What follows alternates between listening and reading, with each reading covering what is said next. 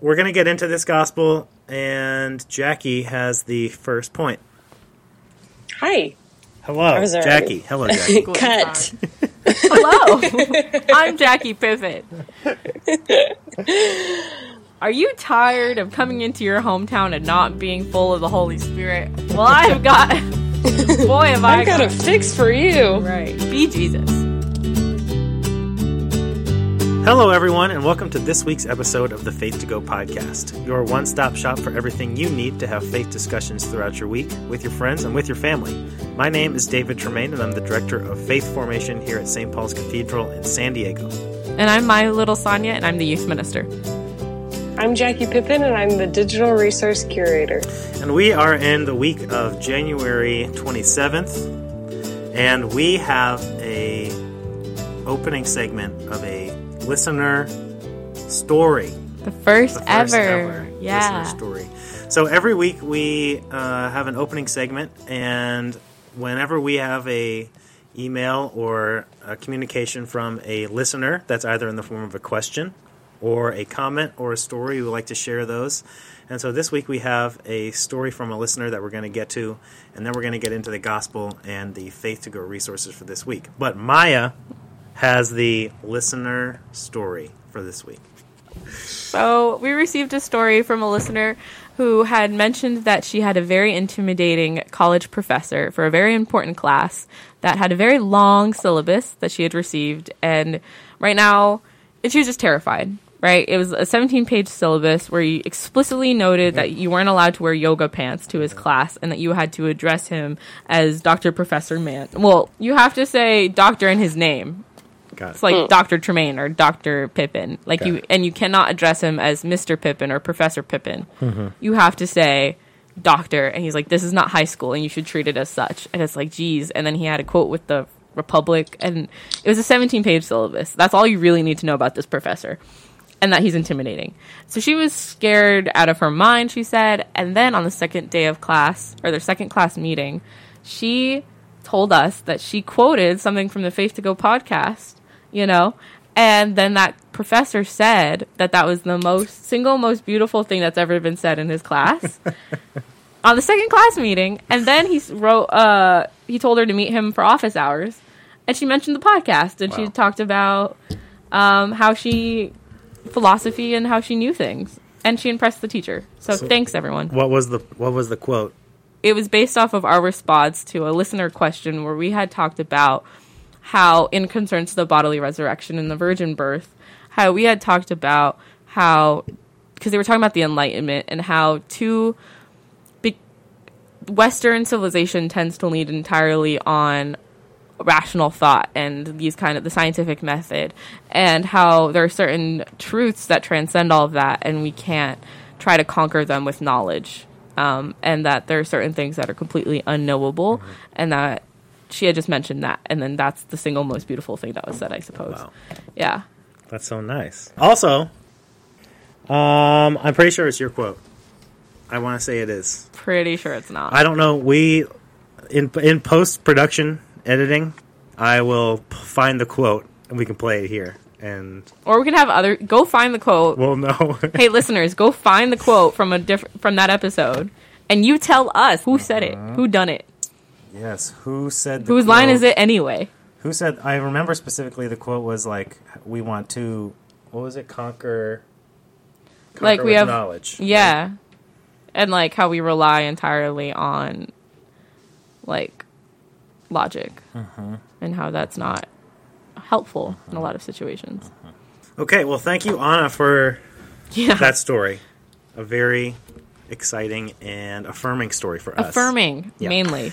And uh, if you want to take part, you can take part by going and searching back through the log of Faith to Go podcasts and see if you can find the quote that Anna is referring to Right. and send us an email. Also, send us an email with any questions or comments or stories from your week of faith discussions or quoting the podcast. Pressing Uh, your professors. Which you can send to faith to go at stpaulcathedral.org. That's faith, F A I T H T O G O, faith to go at S T P A U L C A T H E D R A L dot O R G. I don't know why really people can't remember cute. off the top And of Faith to Go is the name. of. Um, but now we are going to get into the gospel and our discussion about the gospel that we hope will help you with your faith discussions this week. We're each going to take some time to highlight a point from the gospel reading for this Sunday, January 27th, that we hope you keep in mind as you are using those faith to go resources with your family or if you're having uh, faith discussions throughout the week with your friends. Um, so, Jackie is going to read the gospel for this Sunday which is Luke 4 14 to 21. Then Jesus, filled with the power of the Spirit, returned to Galilee, and a report about him spread through all the surrounding county. He began to teach in their synagogues and was praised by everyone. When he came to Nazareth, where he had been brought up, he went to the synagogue on the Sabbath day, as was his custom. He stood up to read, and the scroll of the prophet Isaiah was given to him. He unrolled the scroll and found the place where it was written, The Spirit of the Lord is upon me because he has anointed me to bring good news to the poor. He has sent me to proclaim release to the captives and recovery of sight to the blind, to let the oppressed go free, to proclaim the year of the Lord's favor. And he rolled up the scroll and gave it back to the attendant and sat down. The eyes of all in the synagogue were fixed on him.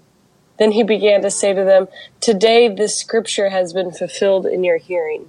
So that was um, the gospel for this Sunday, and that the thing to know about this gospel is that this is going to kick off, I believe, a few weeks in the lectionary. We're really going to get into like a Luke groove here as we as we move towards Lent uh, and continue our season of Epiphany.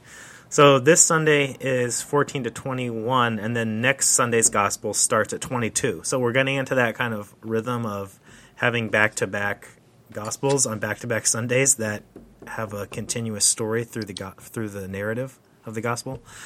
Because for a while, for the last few months, really since we got into Advent, it's just been kind of jumping back and forth and around because we've been going through these different seasons and Advent and then Christmas and then Epiphany, and now as we're kind of moving into the midst of the season of Epiphany, uh, and then towards Lent, uh, we'll really start getting into the the lectionary year that is Luke's, and more into Luke's gospel. So, two weeks ago, we heard of we, we heard about the story of John the Baptist in Luke, and so this story between two weeks ago, John the Baptist and Luke, and this week, what's happened is the baptism of Jesus, and then Luke lists Jesus' ancestors, and then Jesus goes out into the wilderness and is tempted by Satan, and then this story immediately follows the end of that. So it's like this is the first thing.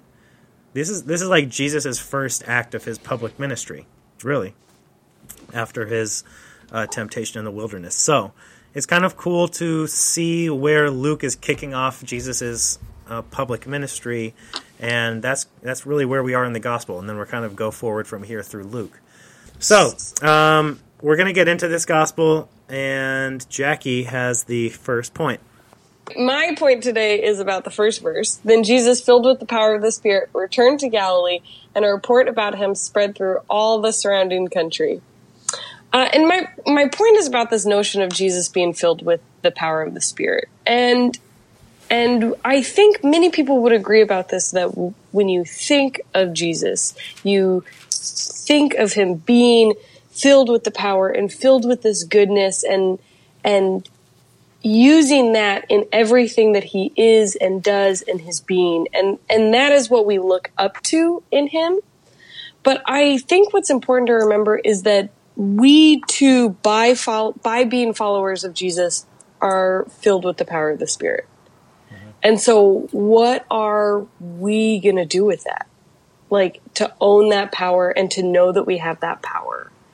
Um, and so for jesus returning to galilee you know, this is very much us leaving churches on Sunday, leaving our church and going to our community and going to our home and to our school and to our workplace. And how are we going to live our lives knowing that we're filled with the power of the Spirit in our workplaces and in our schools and in our friend groups so that reports about us spread about the good things that we're doing? you know, how do we live a life like Jesus where we are spreading that good news through our deeds and using that power of the Spirit that we are given?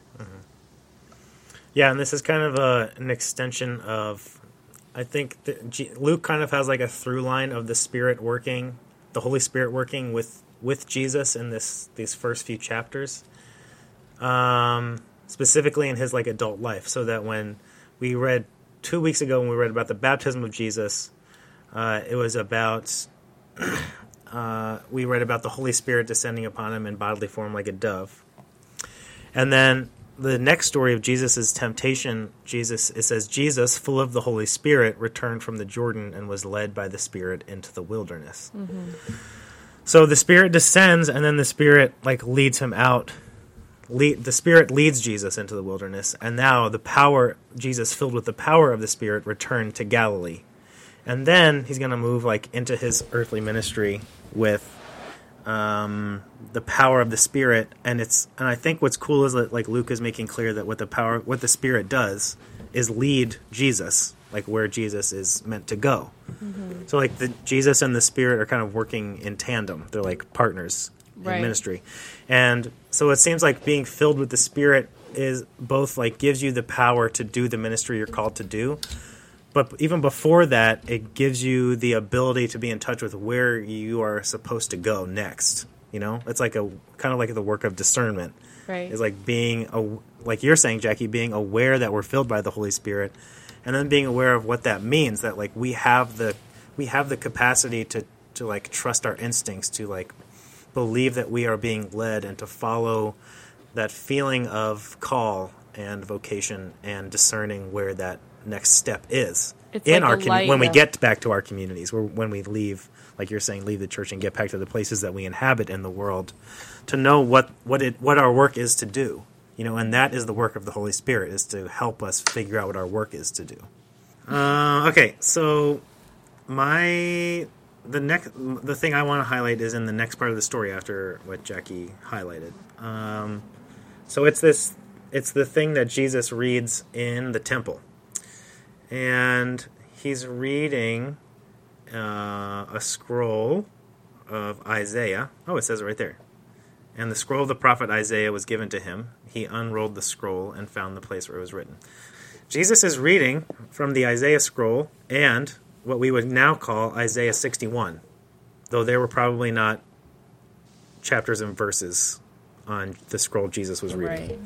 Right. Um, but we know that it's from Isaiah 61 because we have a Hebrew Hebrew scriptures at our uh, disposal, and it's Isaiah sixty one one. So I'm going to read it. Please, Isaiah sixty one. The Spirit of the Lord God is upon me, because the Lord has anointed me. He has sent me to bring good news to the oppressed, to bind up the brokenhearted, to proclaim liberty to the captives and release to the prisoners, to proclaim the year of the Lord's favor and the day of vengeance of our God, to comfort all who mourn. Um, so, what I wanted to highlight about this is actually what Jesus doesn't say in his reading of the scripture. And I am also I also need to cite Richard Rohr on this one because this is something that Richard Rohr talks about a lot when he's talking about how we interpret scripture. So when Richard Rohr, who's a Franciscan uh, monk, a friar, and he's the director of the and and founder of the Center for Action and Contemplation, and also sends out these awesome uh, daily meditations every day. And he had one a few weeks ago, and the whole week was about scriptural interpretation. And so, one thing that he do, he talks about when he's talking about scriptural interpretation is to use the example of how Jesus interpreted Scripture as a way for us to learn how to interpret Scripture, or like a, a way of interpreting Scripture for ourselves. So Jesus is quoting Scripture here, and the and Luke makes it pretty. Luke makes it pretty clear. Kind of the he kind of adds a little bit to the drama of Jesus closing the scroll at the end. He like makes note of it, which is something to pay attention to. So when Jesus finishes reading, he says, "And he rolled up the scroll, gave it back to the attendant, and sat down. The eyes of all in the synagogue were fixed on him." Right. So I don't know if you heard, if you could remember from when Jackie read the gospel to when I just read Isaiah. But Jesus ends uh, this is what Jesus says The Spirit of the Lord is upon me because he has anointed me to bring good news to the poor. He has sent me to proclaim release to the captives and recovery of sight to the blind, to let the oppressed go free, to proclaim the year of the Lord's favor. And what you might hear missing is from this is Isaiah 61 to proclaim the year of the Lord's favor and the day of vengeance of our God.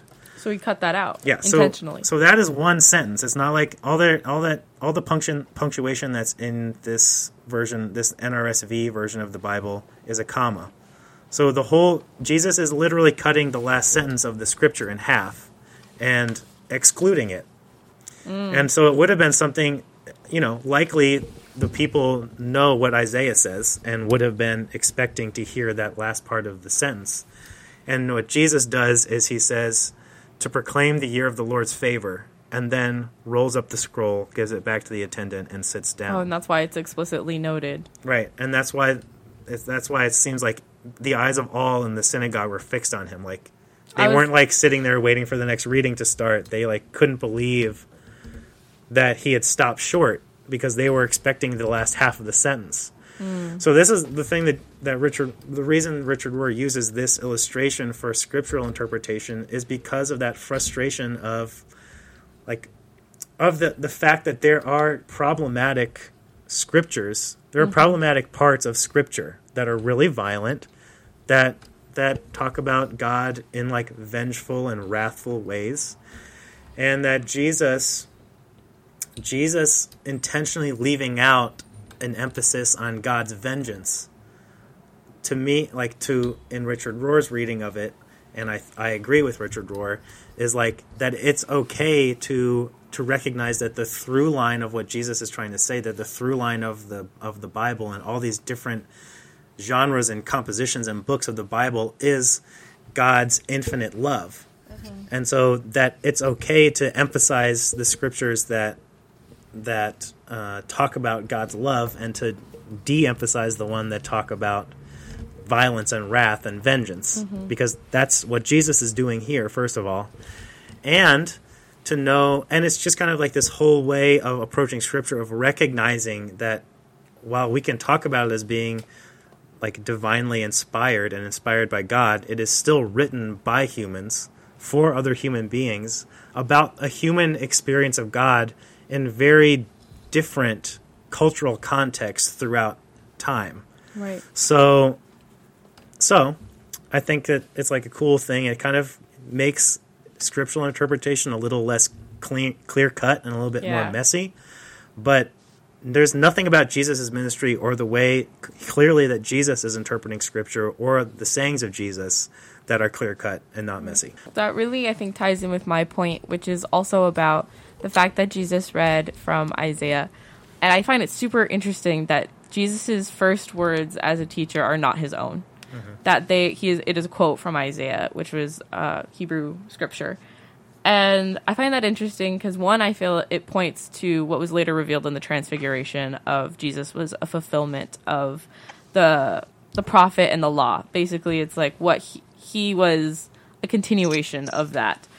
And the other thing I think it says something about how these truths, in a way, the like you know bringing good news to the poor and, and God freeing the captive, um, it it it's not it's it's nothing new in a way you know? It, it's age old and eternal and they'll continue to be that way you know? And they they'll they'll find themselves these truths in different ways. They'll present themselves in different ways throughout time and history um, I think about the golden rule a lot. How people are always trying to figure out who who started the golden rule of like do unto the others as you would, ha- and you know, is it who said it first? And it's not about who said it first. It's that it's these. It is an eternal truth that is because it is so true. It has been true. It says something about how you know certain things do say the same, even if the way you say them is different. Yeah, and Jesus says, um, to they, then he, the, uh, the eyes of all in the synagogue were fixed on him. Then he began to say to them, Today this scripture has been fulfilled in your hearing.